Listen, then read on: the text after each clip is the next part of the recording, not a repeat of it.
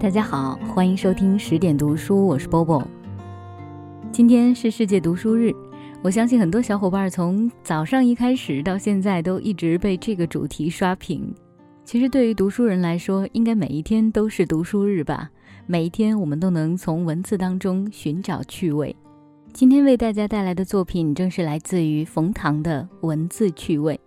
我们先来听一听这一篇文章，然后再来说一说万物生长。这次不讲具体的书，只泛泛谈谈书中的文字趣味。传说中仓颉造字之后，有鬼夜哭，文字在诞生伊始便蕴含着被泄露的天机，饱蘸着地府的神秘。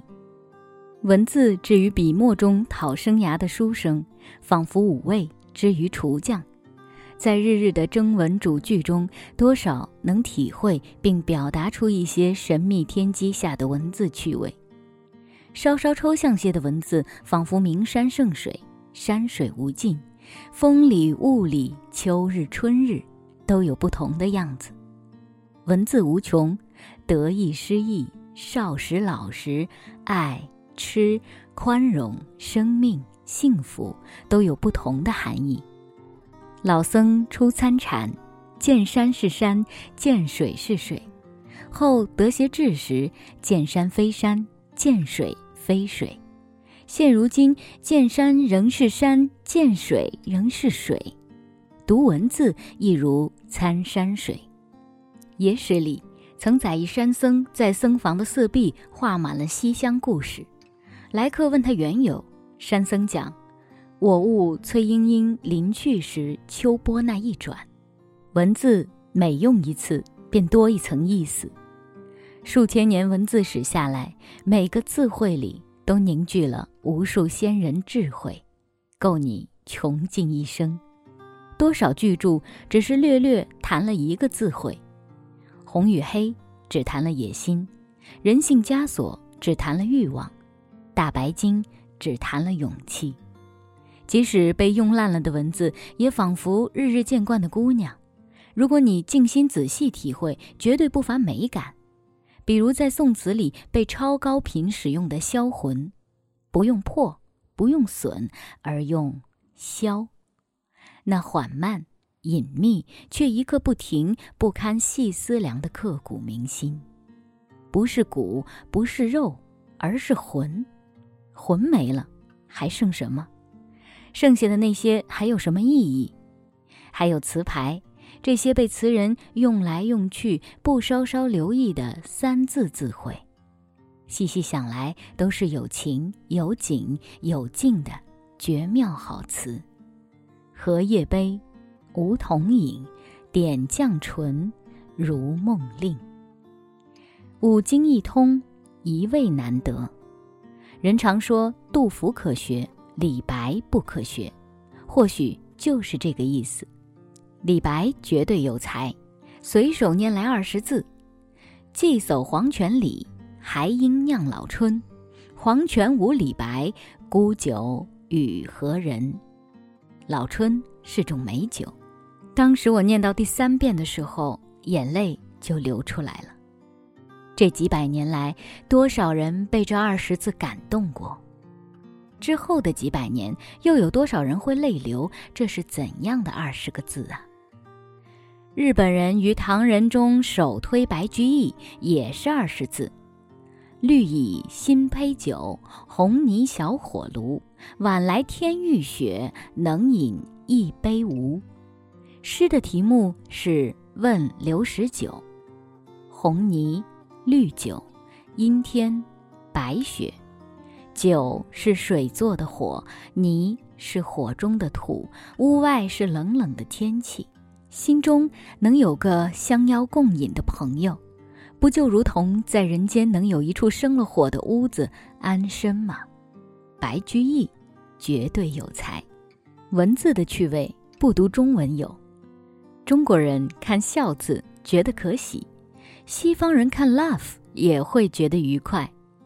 中文强于表形，西文强于表音，西方文字亦有独到的去处，比如 plum 这个单词 pl 牙齿咬破薄而韧的果皮 咀嚼多汁的果肉，味道在嘴里回旋，好吃。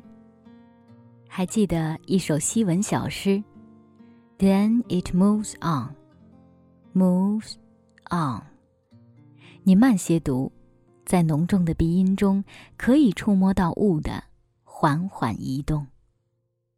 古时候没有纸，中国人用龟甲兽骨，西方用羊皮。那时候青灯下的史官僧侣面对黄卷，心里是种圣洁的虔诚。他们如果走在今天的街头，看着满街的错字，书摊上满是酥胸大腿的报刊，会觉得是对文字的一种怎样的亵渎啊。好了，这篇文章就是这样，建议大家不妨找到原文字，一边看一边听，更好地体会冯唐所讲的文字趣味。刚刚还有说到万物生长，我们不妨听听一位朋友怎么介绍它。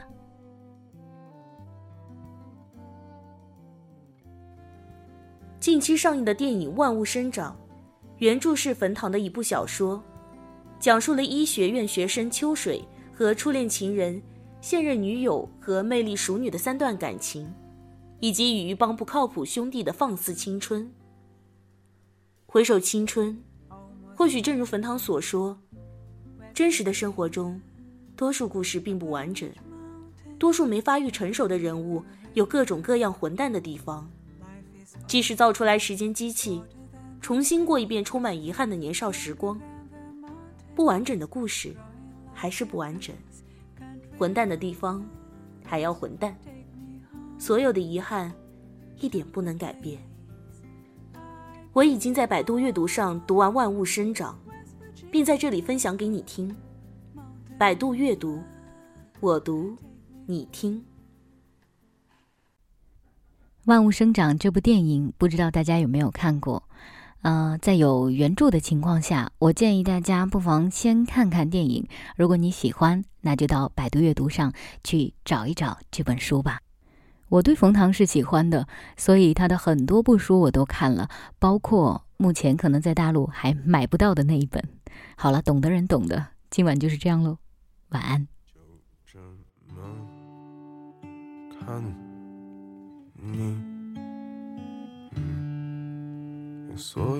眼睛和所有的距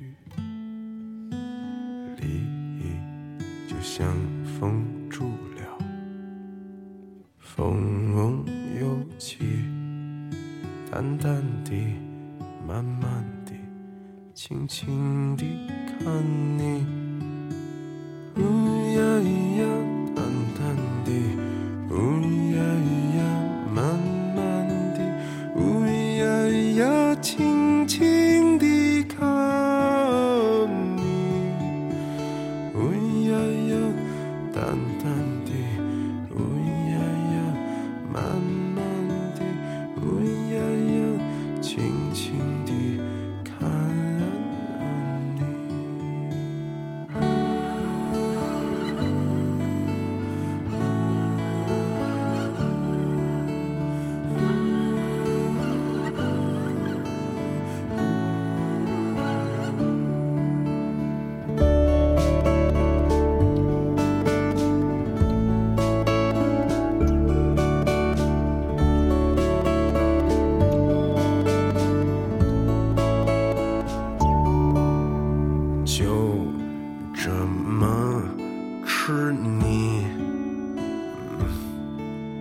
所有的牙齿和所有的记忆，就像云去了，云云又去，稠稠地，急急地，狠狠地吃你，稠稠地，呀呀，急急地，呀呀，狠狠地。